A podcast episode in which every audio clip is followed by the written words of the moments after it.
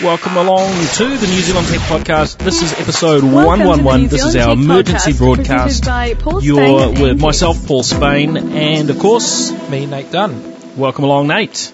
Well, let's jump into it. Uh, now, just first up, a little bit of an update. Uh, this is, I guess, really our first chance uh, this year to sort of sit down and talk about uh, some of the little bits and pieces that we're planning for the podcast. Uh, the main one, and we may have already mentioned this, but uh, it is that we're planning to keep our episodes a little bit shorter this year. Some of the feedback we had was uh, longer episodes. People just don't have enough commute time or enough time to uh, to listen into big long podcasts that run to an hour and something. So we've only had one episode this year that runs over an hour.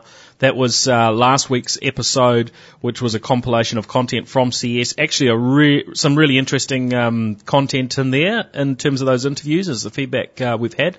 Uh, so if you didn't catch that one, worth uh, worth listening if you can uh, if you can find some time to listen through or or to uh, yeah catch a bit of that. Uh, but yeah, going forward um, this year we are going to try and keep all episodes under an hour in general. There may be the odd unusual one, and um, hopefully uh, closer to the uh, 45 minute mark, right, Nate?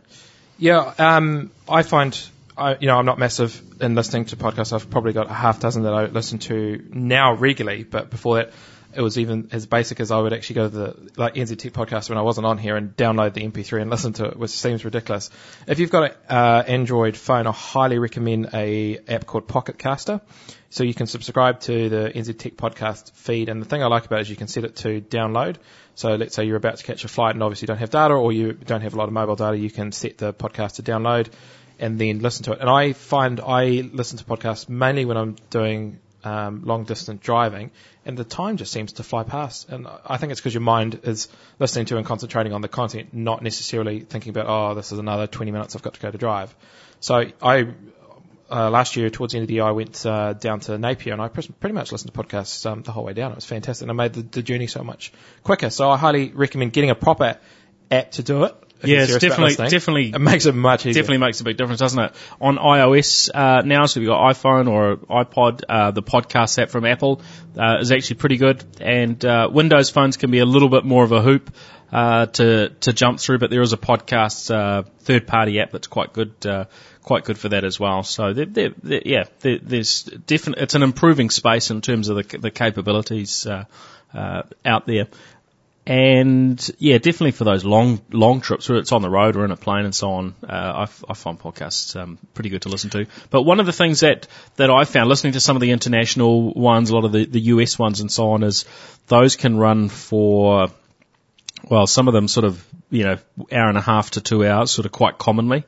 Uh, and yeah, I think that's probably okay if you've got a an hour commute like a lot of people do in some parts of the world, but um, maybe not. Yeah, not so much here in New Zealand, uh, and especially outside of the the bigger cities uh, where there's there's a lot less time sort of sitting on buses and driving. Uh, the other thing that we want to encourage this year is uh, is just sort of um, suggestions of content and, and topics to be covered. Uh, so we'd love people to email us or, or, or hit us up through sort of social channels on those things. And we're also really interested in covering and hearing more about some of the innovative technology that's coming out in New Zealand. I know there's a lot of little tech firms that maybe don't make the mainstream uh, media, uh, and often we don't you know, we don't even hear about them. Sometimes we'll hear little bits and pieces and we'll bump into someone who, who's involved in a, in a small company doing something really, really quite fascinating. Uh, but it might not be of, of broad interest to the, um, yeah, the, the, the general, uh, market. So, you know, it isn't being covered in the same way that, you know, our big sort of success stories, uh, are covered, you know, such as Xero, who, you know, really done extremely well on the, on the share market. So, uh, yeah, if you if you come across any of those little companies or you work in one and you think, oh, maybe this would be of interest uh, to the New Zealand Tech Podcast, uh, please do hit us up. And if you've got topic suggestions, just uh, news news items and things like that, you think uh, you'd like to hear some more about, then do please email us team at nztechpodcast.com. All right. That's us now. Let's jump into uh, into the news for the week. Now, lots going on, Nate. Lots of New Zealand stories this week. Few, Yeah, I- few international bits and pieces, but there's a lot of local stuff, right? I suppose the first one up is the uh, so Telecom's looking at upgrading its core, and I I think this, uh, you know, not just Telecom but Vodafone um, and Two Degrees are all doing it.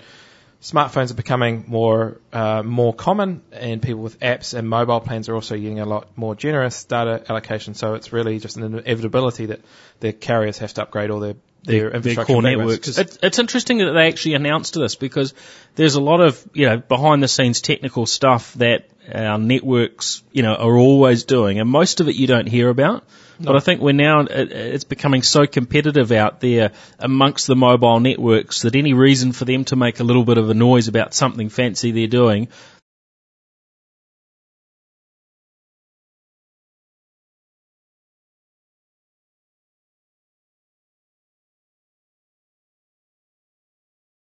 you know they are really getting out and waving the flag and uh, and trying to share that story. So what's the what's the news from Telecom? understand uh, their their core network is being upgraded to 100 gigabits uh, per second, which is uh, re- reasonably snappy, I guess. Yeah, uh, with the with smartphones using more data, you don't just and try to, to, make this as simple as possible. You don't connect to the cell site and then it just magically works. Like with all the users that are there, the backhaul, which tends to be a fiber cable needs to be upgraded, needs to support all the, the, the data. Because if, let's say if a, a user's watching YouTube and streaming a, a meg up and down and you've got, say, 50 users doing it, it's, you know, maybe rewind five years ago, you wouldn't have that much data going through, but now with smartphones, you need to do it. So Telecom's just getting there. Um, they're also gearing up for the ultra fast broadband capabilities because they're launching uh, ultra fast broadband uh, services at you know to their their consumers as well over the next few months. It's not too far off. Uh, so I guess there's a, there must be a bunch of uh, bunch of reasons driving this. And you know, I think in general, we, you know, we note we noted a few months ago that their plans have really increased in terms of the amount of uh, you know downloads you can do on your home ADSL connection. No doubt, uh, ultra fast broadband is going to drive that that even more. I think I was reading online too, maybe a couple of weeks ago, about how the actual international um, pricing is is dropping, and you can see that um, in the, the data and the caps. Um, Slingshot's got unlimited plan, uh, MaxNet's got unlimited, um, Vodafone doesn't. But you know, before ISPs, you never would get these all these unlimited. Plans. We also had those huge increases, didn't we? Like Telecom went from you know their biggest home plan being what was it, maybe a you know a hundred gigs at the most, or probably less than that, to now you can get a 500 gig plan for home. Vodafone went from their biggest plan being uh, 60 gigs a few months ago uh, to now where you can get their naked DSL plan at home, 200 gigs for $75. Uh, that's happening across the board, as you say, with either unlimited or really big data caps.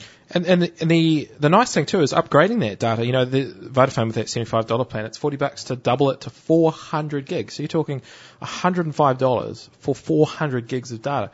And if you're a family of five where everyone's got tablets and and you're watching, say, streaming TV and, and all those other really data intensive things, you can now easily do it on a plan that's pretty reasonably priced, I think.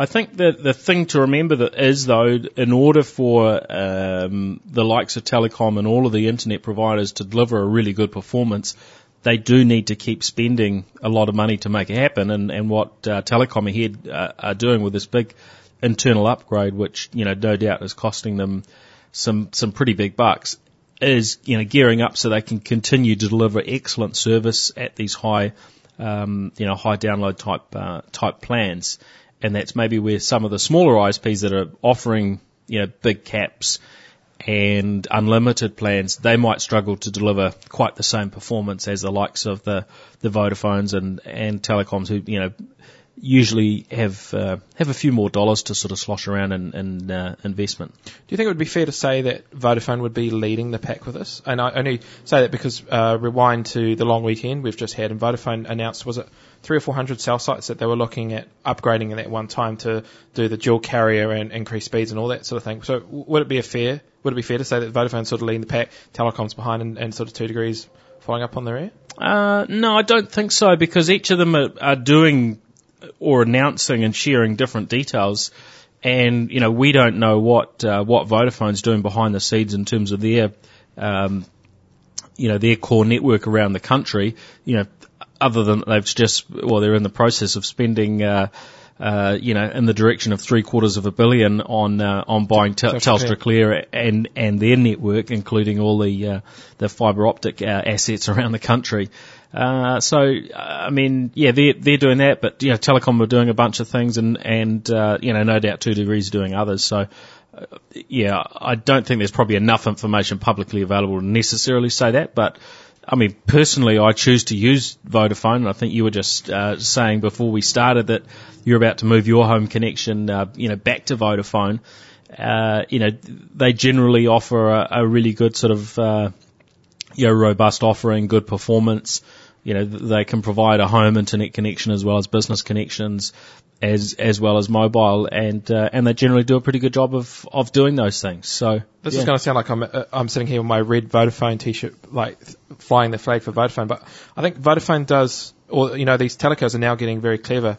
And, and offering things like I'm going to use Vodafone as an example. Having a Vodafone family where you've got people where you can do the free calling amongst yourselves, you're, you're going to retain that customer because it's going to be too hard because they're not going to just swap themselves. They then have to swap three other people. It just becomes too hard. And then if you t- tie in your, say, naked DSL, I think it's a $20 discount a month for doing that, you then think, well, I'm going to lose my discount and I've got to swap through. And it just becomes too hard. So you just say, well, okay, Vodafone potentially doesn't have the best deal that, at the moment for me, but it's just way too hard to swap. Yeah, and that's one issue that can sort of stir things up a little bit with the regulators is where one provider might take advantage of their position and and you know do some bits and pieces. So that's something where the telcos have to be a little bit careful, you know, in terms of some of those enticements that they don't become, uh, um, you know, that they, don't make it too hard for people to to move because uh, yeah, then then that will you know have an impact on. Uh, um, competition, but you know certainly as we look out the window and, and at the uh, two degrees building,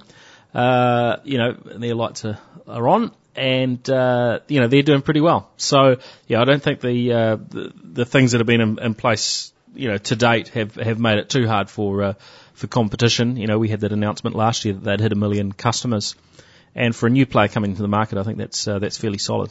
I, I think on a sort of parallel to the discussions we're having about the mobile providers, um, I've just done a bit of a um, sort of fact-finding research about swapping my partner's phone off contract onto prepaid, which is something I never thought I'd do. Um, again, going down the Vodafone path because she's already on Vodafone, and the same happens with telecom as well. I, I highly recommend listeners jump on every maybe two or three months, look at the different offerings they have, because you actually might find that if you're on prepaid, you might be better to jump to um, postpaid, so on account. And even if you're on account, some of the offerings that Vodafone has, especially at the moment, blow out of the water, especially if you're on the lower usage. That's right. These nineteen dollar a month type plans Yeah. with you know five hundred megs worth of data and a bunch of calls and a bunch of texts and so on. Uh, you know, in the in the past, that sort of thing, uh, yeah, could cost you a lot more. And on an on account plan, it will will cost you a lot more. I think I'm at the moment I'm looking at my partner's plan of about seventy dollars a month, and then looking at dropping it to twenty. You know, and I think I've always thought that sort of you know prepaid is the sort of teenager, young kids. You know, it makes it much easier to budget sort of thing, but.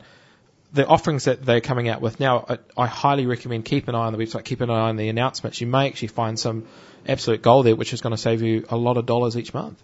Yep, yep, definitely worth considering. Um, in a, I mean, in a business situation, generally not because it's just such a nightmare to administer those things. Uh, but yeah, certainly in a, in a personal uh, setting can be uh, can be pretty ha- helpful. And you know, especially with the situation now, uh, you know, as uh, as families are wanting to uh, you know put kids and so on onto uh, onto mobiles and uh, and smartphones, it's a great way of you know helping to uh, to manage those costs. If you're on a, on account and uh, uh, yeah, I guess there's there's there's more risks for, for blowouts than uh, than on a prepay. So yeah. Uh, now, also in the mobile space, uh, in the la- in the last week, we've had uh, BlackBerry launched. Uh, well, they've renamed the company, haven't they? They've reno- renamed themselves from Research in Motion, which was the name of the, the company that sold uh, BlackBerry uh, phones, just to BlackBerry, which sort of makes some sense because most people didn't know who RIM was and Yeah, no who idea. Research and Motion were. Uh, so I think that that's kind of good. They didn't have the the sort of name that that, that Apple and, and Google and Microsoft had that was well known. Uh, you know, their company name wasn't on their phones, so uh, they they've followed what um, Nokia and, and others do and line their names up. So that's good. Uh, and they've also launched their uh, first new handset. So I think they're still a couple of months away in the US. Uh, we haven't got exact timing here in, in New Zealand yet. Uh, but they have launched in the UK and apparently doing quite well uh, in in the UK. Uh, I think Canada is as well, which is their home market, uh, launching there as well. Uh, so this is going to be an interesting one to watch. There's quite a few reviews online, and it's certainly sounding reasonably positive around this new uh, BlackBerry 10 operating system. And the handsets are very iPhone 5-esque in terms of their look with their curved corners and very iPhone. and, and, and so on. Uh, yeah, but certainly not, not, you know, super sort of cutting edge in terms of styling either, you know, a very sort of professional look, but, you know, um, certainly a tip of the hat to, to Apple in terms of that, uh, that styling. Nate, what's your pick on just, just how successful BlackBerry are going to be with this? You know, effectively it's a reboot, it's a relaunch for them. Uh, you know, they still have a lot of followers, particularly in probably in the US uh, government sector and and you know various other sort of business uh, sectors. Do you think this is going to be enough for them to uh, hold on to what's been you know very much a dwindling uh, market share? And do you think this will win them new customers, customers that maybe haven't had a smartphone before or have been on iPhone, Android, maybe even Windows Phone? What do you think? Um, I remember when, say, four years ago, the BlackBerry was the phone of choice. If you were, you know, and I put inverted commas, a business person, you had a BlackBerry, and you'd have uh, Microsoft Exchange running with the is it BIS server, which Uh, of- server, yeah. which did all the communication between your mail and it had all sorts of clever features like someone emailed you a calendar appointment it would just magically appear on your phone and it was just it was a business person's phone it worked really well but I think as a company they just became they sort of just rested on their laurels too much and then you got Apple that sort of came out of left field smacked them across and then Android from the other side and then I really think this is a make or break for BlackBerry if if they can't pull it off here I think this will be the, the, next time we talk about Blackberries. We'll, uh, we'll see them in a museum because they were just faded into oblivion. Well, it's one of those things because they're a company that just really does this one thing. They just do, you know, uh, email on on phones. Well, they, you know, it's a bit more than that, but you know, they're a they're a um, a phone hardware and software company, and they don't have a lot of other strings to their bow. If they don't get this one right, they're gone. Whereas we look at Microsoft, for instance, you know, they were very strong at the same time BlackBerry was with uh, with Windows Mobile. And when uh, capacitive touch, you know, phones came out, when the iPhone came out, this new thing of touching a screen with your finger rather than with a stylus, when that took off, you know, Microsoft's market share just went down, down, down, down, down. And, you know, we've we've seen a similar thing with, uh, with BlackBerry, although not so much. Uh, but I guess Microsoft had the benefit that they've got a flourishing business in a lot of other areas and their, their profits continue to grow right across the business and have done for the last, well, it's probably since year dot they, you know, they, they seem to keep growing each year. So if Microsoft wants to keep the, the their phone business going, which is the decision that they seem to have made, uh, they've been able to invest lots and lots and lots of money in it. Whereas if BlackBerry, uh, you know, don't turn themselves around, they won't have a lot of money to throw back into into that space. Uh, that's that's their whole business gone. So And I'm not saying it's impossible. Look at Nokia was sort of in the same boat with moving from your traditional handsets, and then you know they've caught and they've just just had their first uh, their first quarter that was profitable in quite some time. So yeah. So it's, possible to turn around. We're not saying it's impossible. Um, whether or not the um, BlackBerry 10 can pull off, I, I, don't know. I'm not an expert in the mobile handset space, but it, it will definitely be a watch this space. I think. Mm. Well, there seems to have been a lot of excitement to start with, and I think that's what we would expect from BlackBerry users because this is a, you know, it is a really nice operating system. Uh, you know, a real jump ahead on what we had with the old um, uh, BlackBerry operating system. They've done done some, uh, you know, interesting things, and they've tried to sort of compete in most of the areas uh, that we see the other smartphones, you know, doing. They've got the voice recognition, you know, which sort of made famous, I guess, by by Apple's Siri, uh, but was around on Windows Phone for for a year or two uh, before that. Uh, in in various forms, we see that on Android now, of course. Um, you know, they've got good mapping and, and a, you know, quite a broad range of, of capabilities that we expect from a modern, uh, a modern device, uh, including, you know, VoIP calling and so on, uh, bet between handsets. So yeah, they're, I think they're, they're right up there in terms of their capabilities. Uh, but I think what it's, it's a little bit hard to tell is, yeah, whether this is going to be enough for them to, uh, you know, to gain some popularity back. But we will watch this space certainly over um, over the weeks and months ahead, and um, we'll we'll certainly be discussing it a little bit more. Uh, now, in the last few days, we've heard uh, a quarter of a million Twitter accounts hacked. Uh, that's pretty nasty. If your account was hacked, you should have received an email uh, from them. You weren't in uh, that, that bunch, were you, Nate? No, I'm surprised I wasn't because obviously with such a short Twitter handle that um, a lot of people reference often with the wrong Nate. Um, no, I I wasn't affected, thankfully. Yourself? No, no, I wasn't. I wasn't either. I mean, out of the number of accounts they've got, and you know, we're now in that, uh, you know, probably heading towards 200 million uh, users now on Twitter. A quarter of a million is a, you know, a very small percentage of that. Uh, so, you know, maybe, you know, maybe one person you know or follow uh, has had their account hacked, maybe not. Uh, but I guess the reminder from this is, is, is keep different passwords for you know all of the online services, all of the things you use, because in a situation like this where your account gets uh, hacked, uh, you know potentially they take that you know your user uh, password and other details and then start trying that against your bank account, against Gmail, Hotmail, you know other things. Uh, and yeah, potentially you could have lots of accounts uh, compromised. So uh, do keep separate passwords across the board. I think the the wake up call that I had um, for the the whole diversify passwords, for want of a, a better phrase, is it was an article um, that featured on Wired uh, sort of midway through last year with a guy called Matt.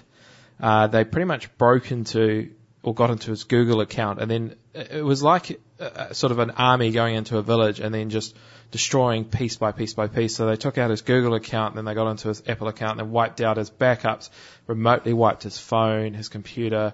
Everything, right? He lost all his, his, his, I mean, his most of his life was on his, yeah, on the Apple ecosystem with his iPhone and his iPad and and even his MacBook, and they were able to actually wipe all three of those, weren't they? Yeah, and he, I think in the article he said he was playing with his daughter or his son, and his phone sort of rebooted. And he thought, oh, that's a little strange, and that was the telltale sign of the, the sort of the beginning of the end. Yeah. And I, I have to admit, as soon as I finished reading that, I went through and, re- and changed every one of my passwords and made them all completely different. And, and it doesn't even have to be that difficult. On my computer, I run a program called LastPass, which is really, really good. It, it's a um, sort of online vault that keeps all your passwords encrypted. You, you've got a master password, which please don't forget because you can't get it back. Um, and then you can generate these random passwords for all your like your Facebook account, your Twitter account, and then at least that guarantees if someone does guess your password or gets into one of those things, um, it sort of keeps the damage central to um, that one. At least they get into LastPass unless I guess, guess your password. But for example, my LastPass password is ridiculously long, and it's not something I use anywhere else. Yeah. Um, but it, I suppose it's yeah, just yeah. I think there's a lot of le- there's a lot of lessons around this stuff. I mean, in that case, I know Apple have uh, have tightened up some of their practices, so the chance of that same sort of thing happening again. I hope is heavily reduced. I know in the first few days there were there were people that were able to use some you know certain details to sort of get back in at, at into others' accounts. But uh, I think that's been locked down fairly uh, fairly heavily now. But the I think the lessons should still be uh, should still be learned. Uh, now. This week in, in local stories, we've had uh, the first offender fined under the um, the famous three strikes uh, copyright law that that came into play last year, and you know, of course, this was the the situation where if you were you were found uh, or tracked downloading illegal material uh, on three occasions, uh, that you would um, you would have to potentially defend yourself in a court of law, and uh, and that happened. Yeah, they got a telecom customer, and the fine was a ridiculously massive six hundred dollars. Um, they've the rec- uh, saying in the article that the the um, different record companies they reckon have spent about two hundred fifty thousand chasing all sorts of music pirates. And so the payback, uh, if you take $600 over the 250,000 spent, is not amazing. However, I suppose the other argument is that hey, um, people are, are, probably stopping um, doing infringing and all that sort of stuff because they're worried about being hauled before um, the sort of tribunal. Uh, well, there's a couple of things, isn't there? When on the third strike, uh, you lose your internet connection and you've obviously got the potential to, um, you know, to get fined in this manner. Now, six hundred dollars doesn't seem like a lot when we compare it to some of the US ones where people have been fined, you know, hundred thousand, two hundred thousand uh, US dollars.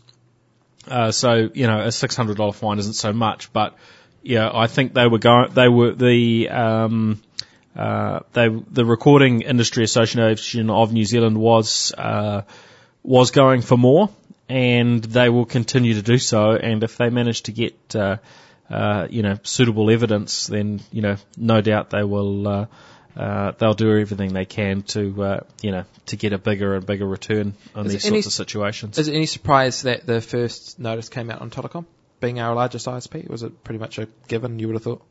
I think it, it could have been could have been anyone. Could have been anyone. Uh, yeah.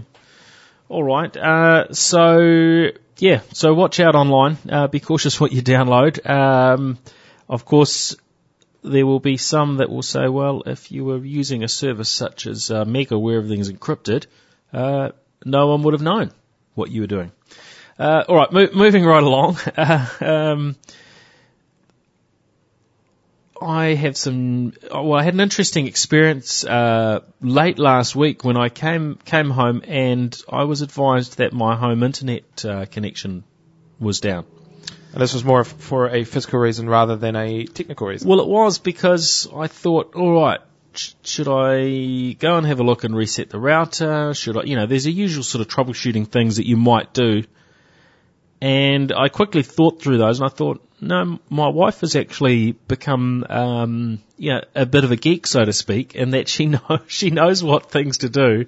Uh, so, you know, I didn't have to think, oh, do I need to do ABC because I knew that she would have already figured that stuff out. Uh, so without even looking inside the house, I opened the, uh, I opened the door to where our overhead, um, wire comes from the street to the house.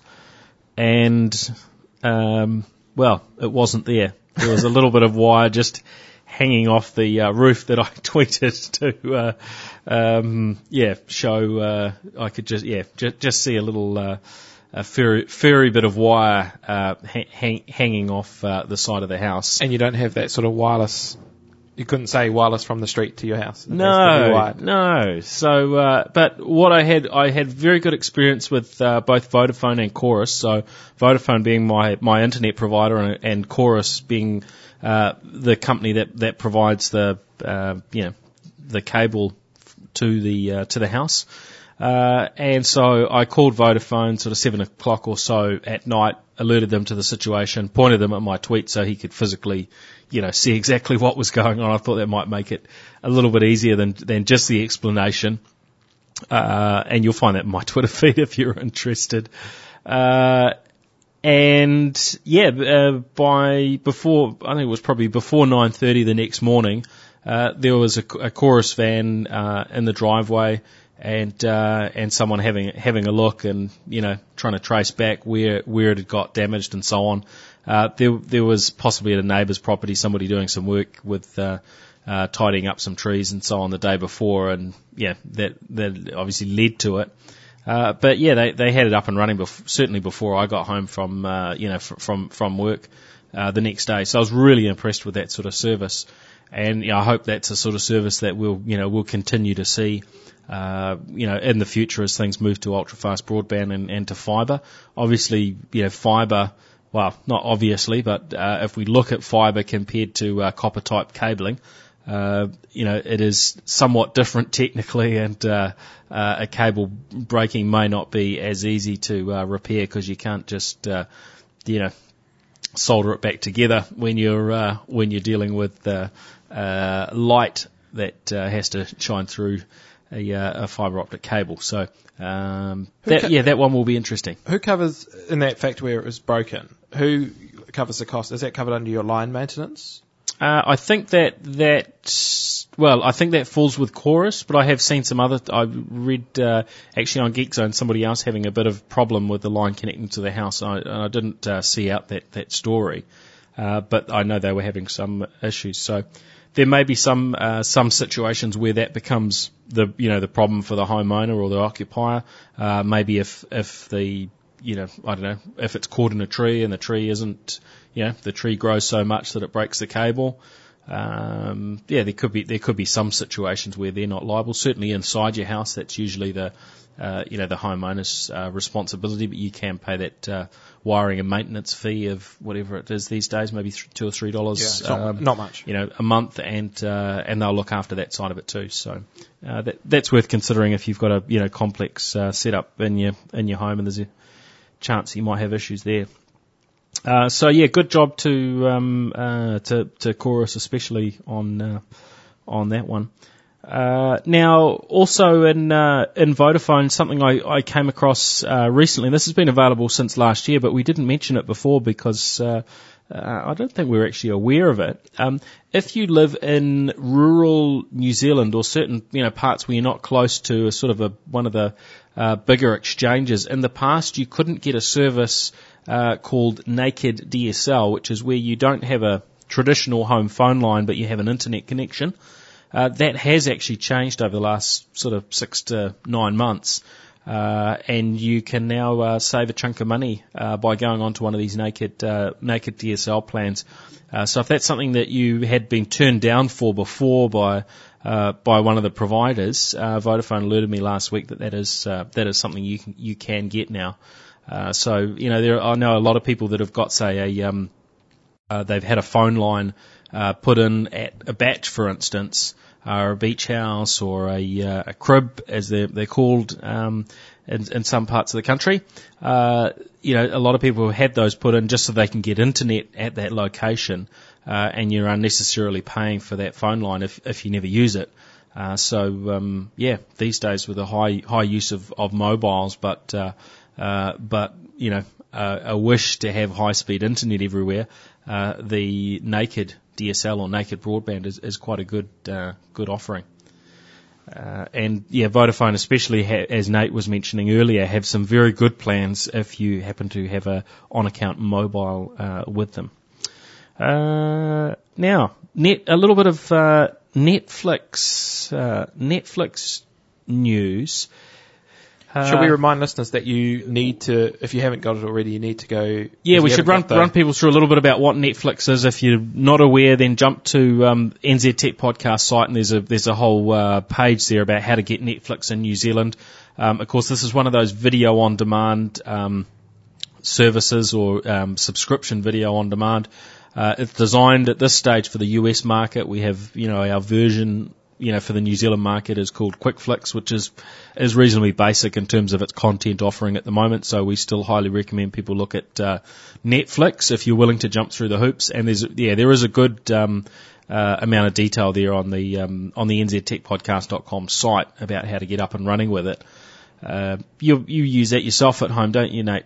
Yeah, I do heavily, and I, I'll just jump back a, bit, a little bit. I think to be fair, you know, I always bag QuickFlix about there's just got no content, like cool idea, no content. I think when Paddy was on maybe a couple of months back, he sort of explained to us that it, it's not they're doing this sort of the incumbents that have got agreements all over the place, and unfortunately, QuickFlix just can't get any sort of headway. So there's yeah, sort of certainly not overnight, the, but their catalogue does keep growing, right? So yeah, they're, they're sort of having to make do the best, yeah, with what they've got. So and I just to be fair to QuickFlix, but yeah, I'm I'm running Netflix at home. I, I did a blog post probably six months ago now where I actually outlined how we had Sky and then drop Sky and run Netflix, uh, Hulu Plus, uh, Crackle, which is free, which is also uh, streaming movies, and um, I've just added Vudu actually to watch movies, and they're very reasonably priced with four dollars for a 24-hour watch. And I think Taken Two just came out uh, last. Year. You're week. talking US dollars there, right? Yeah, I'm talking. Yeah. This is all in US. Um, Taken Two just came out, and we watched it in full streaming HD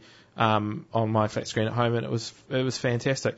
I know some of the arguments about using um, the VPN services or the proxy services of getting around the IP blocking because of the limitations of the content. So you are appearing to come from the United States. It is against the terms and conditions. However, it's not. I suppose the differentiation. It's not not illegal. No, it's it? not legal. You're still paying for the content. Like um, the rights holders are still getting paid. Yeah, the exactly. And so on. Everyone gets paid in the mix. You're not. Uh, uh, you know, taking jobs away from from no uh, from people. You might be taking jobs away from people at I don't know, local, you know, video stores and and the like. But uh, yeah, everyone in the chain is is still getting paid. I, I think the the thing that um, highlighted the the ease of use of this technology too is uh, I recently converted my parents, um, who were in their sort of late 50s, early 60s, over to this. The same exact same pattern as me. Um, they dumped Sky and are now using this, and uh, it's incredible that for them, the thing they really like about Netflix is the back catalogue, all the really like old movies like Hawaii Five O and all the old TV series that they haven't seen for years. And they can just and jump can in just, and watch it, no yeah. ads, no hassle. Um, the one big caveat of this whole plan is if you are into sport, unfortunately, not that I've been able to find a good replacement for sport. Um, so Sky still has that all stitched up. But however, if you're not a big uh, uh, sports fan um, as I am, are the sort of stream. They're called SVOD, um, streaming video on demand. Um, those sort of providers are really highly recommend. Um, and a lot of the Samsung, like I think my new Samsung TV as well, actually has Netflix and You can Hulu get yeah, you in can the TV. Get, you can get get those. You know, they're usually turned off for uh, for the New Zealand market. Uh, but it is possible to uh, to to add those and actually have them straight on your TV. So even without having to have the set top boxes that we've needed in the past, Like your PS3 or and- your Xbox yeah, in terms of your PlayStation, your Xbox, um, the Roku box, still very very good uh, option, and and uh, yeah, we've got links there if you want to grab one of those on the um, um, on on our page on the the uh, podcast website. So uh, oh, lots of ways of doing it, but yeah, with the higher end smart TVs, they've got that capability uh, built in. And what we found at uh, at CES this year is the smart TVs are getting a lot more powerful, so their ability to run those apps is is improving a lot. Uh, and there's even that little uh, USB. Uh, uh, uh, not USB, uh, the HDMI uh, right. dongle that you can uh, plug into non-smart TV. So there's a lot of ways of actually making this happen, as well as streaming through a, um, you know, iPad or a laptop, PC, etc. I suppose a little bit off topic too, is if you're listening in and you're thinking about getting a Roku or a set-top box that's not necessarily in New Zealand, I've been doing and highly recommend you the service YouShop from New Zealand Post. There are a lot of services that do it. I think Paul, you used one to get your um, Surface. here. Microsoft Surface, yeah, Yeah. yeah. Um, the thing I like about so with YouShop, uh, for example, I bought a couple of DVDs off Amazon last night, which offered free shipping. So you pay the item, um, your they're like a freight forwarder. They give you a unique address which has got a code in it. Amazon posts it to the freight forwarder. Then the, uh, an example of YouShop, YouShop send me an email saying, "Hey Nate, we've got this here sitting ready for you. It's going to cost you XYZ to, to get to New Zealand, you type in your credit card and within about, I think, a week or 10 days, it's here. And the shipping rates that I've had through Amazon have been um, atrociously high compared to what you can get through YouShop. Yeah, that's what, that's really interesting, isn't it? Because yeah, there's definitely some deals to be had from on Amazon from time to time, uh, but often the international shipping can be uh, can be pretty big. Now, um, now looking at that Netflix news, there a couple of interesting things that that came out. Um, one of them is just uh, over the weekend they launched a new exclusive show, House of Cards, which is available exclusively on Netflix. So there's no TV network in the world where you can see it. You can only see it through Netflix. Uh, so this is something where they're really starting to uh, try and carve out a bit of a niche and say, hey, you know, you really, everyone should have Netflix. And we're certainly seeing that from the, their growth uh, in numbers in the US market and overseas. They've, you know, more and more uh, people are signing up for uh, for Netflix. In fact, to the point now uh, where they're pretty profitable off their uh, off the streaming side of their business. And certainly in the past, when we looked at Netflix, it uh, you know it very much appeared that this idea of um, streaming video on demand was something that consumers loved, but was ver- was going to be very hard to actually uh, make it a profitable business model. Uh, and that was something we were wondering about. For instance, for QuickFlix, you know, if the big player internationally, Netflix, couldn't make that profitable, could QuickFlix or anyone else make it work? Uh, but we're now seeing um, Netflix make some pretty strong numbers in the US. Uh, outside of the US, they're losing uh, uh, bucket loads of money, tens of tens of millions of dollars every uh, uh, every, every quarter. Uh, but it, the fact that it's working in the US, I think, is, is certainly a positive uh, positive sign, and it means that this type of thing is is here to stay. Uh, and in theory, the prices won't bump up too much, but you know that's that's the flip side. If they can't make it profitable in these current business models, we may see the streaming video on demand, uh, you know, prices increase over time. I think something becomes mainstream when it starts to appear in sort of pop culture. And I'm a big fan. I'm just, especially since I've got Hulu Plus now, I'm a big fan of South Park. And I think about six episodes or seven episodes ago, um, Randy bought a blockbuster video, and it pretty much went under because everyone was watching Netflix on their um, iPads. And I thought it's amazing that this technology has now become mainstream. That it is on a South Park episode, and that people actually aren't sort of sitting there going, "Oh, I don't really understand how this works." Yeah, yeah. and uh, it sort of tied me on to reading up about blockbusters sort of rise and, and demise. And fall. Yeah. yeah. Um, but yeah, and I think have we the the cost of it is, is so low too because you're only looking at um, eight, eight, US, eight, uh, seven ninety nine uh, US a month, so eight, eight US dollars, which with the current exchange rate, uh, for, for, for us in New Zealand, uh, you know, that's under under 10 US dollars. Yep, you've got to have a, a, a VPN um, or some, you know, something else because the service does block people outside of the US uh, by default, you've got to jump through those extra hoops that, that are covered up on the NZ Tech podcast site to uh, uh, to to link in. Uh, but there are a couple of techniques. Uh, VPN's one. Uh, the other way is the proxy service, and we've we've got a link through for that. at the moment, actually, I'm using the proxy the proxy service and finding that quite successful. There are some downsides of of using um, of using that. Um, now, just one la- last bit of uh, detail that uh, that Netflix uh, announced with their uh, with their financial results last month. Uh, they shared some details on um, on their top 200 shows and availability of those on other streaming services and it seems that they're well ahead of uh, of Amazon and some of the others. I think out of that top 200 shows, only 70 were available on Amazon, who also uh, have a streaming on demand service. I uh, subscribe to to a, to a number of them, uh, but I you know I generally find that Netflix is where I spend most of my time, unless I'm wanting to watch a new release movie, in which case you can you can rent that without going to your video store by by doing that with one of the on other on demand services uh, pay per view, uh, such as know, Amazon have that, um, Apple. Uh, Microsoft with their Xbox video service, uh, and you know you you, you mentioned uh, um, a couple of the other ones there uh, earlier, Nate. So yeah, there, there's plenty of uh, plenty of choice out there. It is really worth having a look at this if you're thinking, you know, what shall I change in terms of my uh, AV, AV sort of setup and viewing and so on for the year. This is one thing uh, that yeah we really encourage you to yeah, have a look at uh, because it's really good value. Uh, everyone gets paid, unlike just sort of uh, pirating content, uh, and and it's a whole lot easier, I've got to say, than using those those sort of uh, you know mechanisms in, in general. Uh, you probably don't have access to all the same content, uh, but it works well, and you know any anyone in the house can uh, yeah can usually figure it out once you once you've got it set up. And you can watch it simultaneously, which amazed me too. Like yeah, you can have, you can have multiple people in the house. So somebody on one TV, somebody on an, an iPad or a tablet.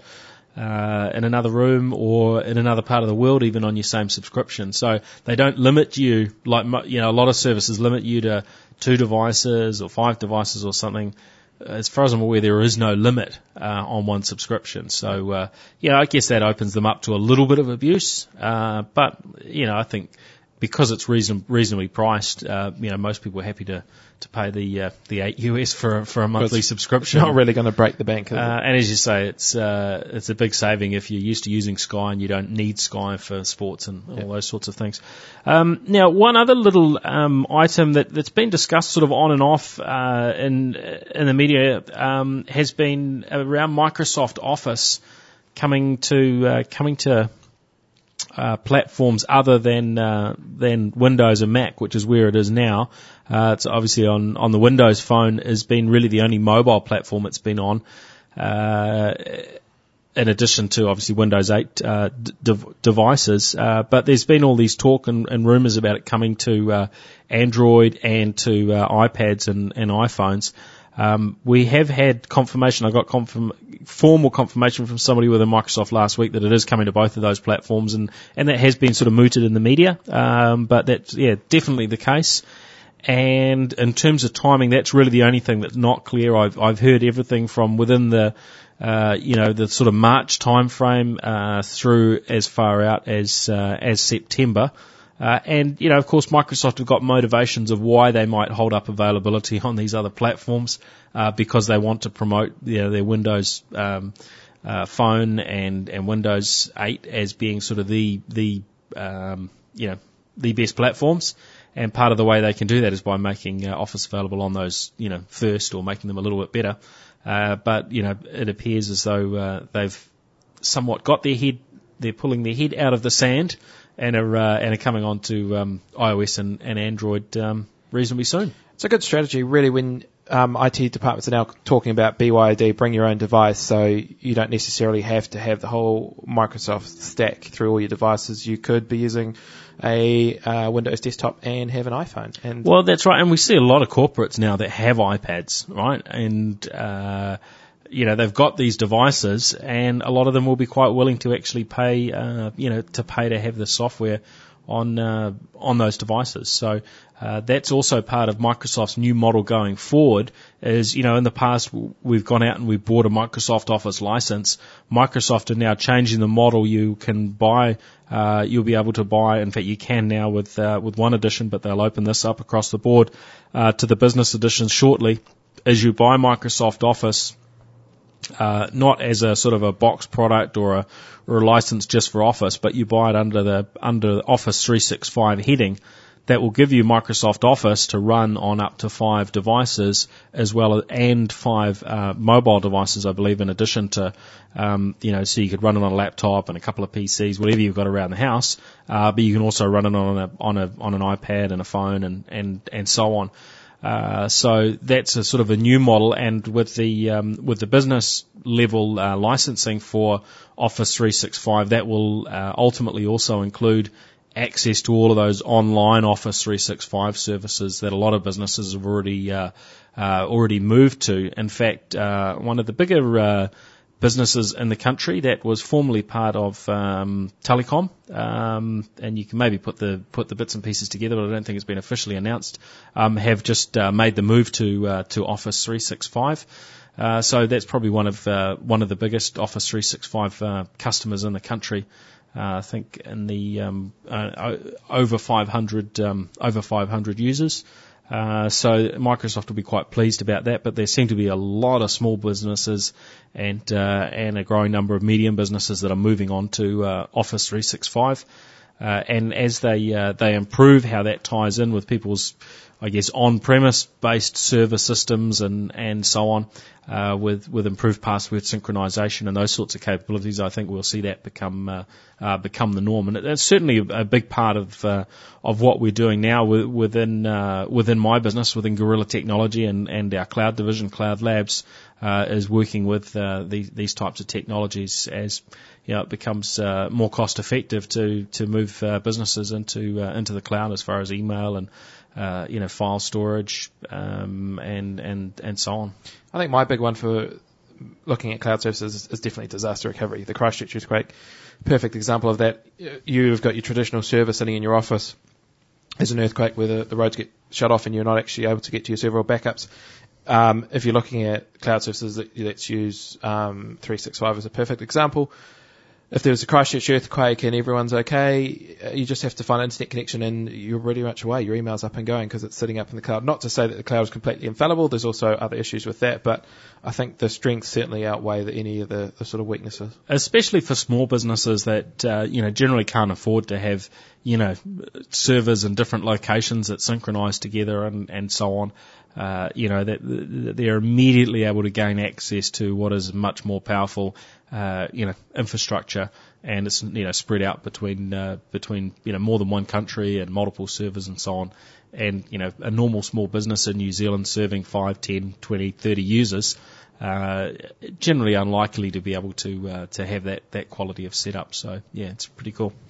All right, well that uh, that brings us sort of to the end of uh, of the NZ Tech Podcast, episode 111.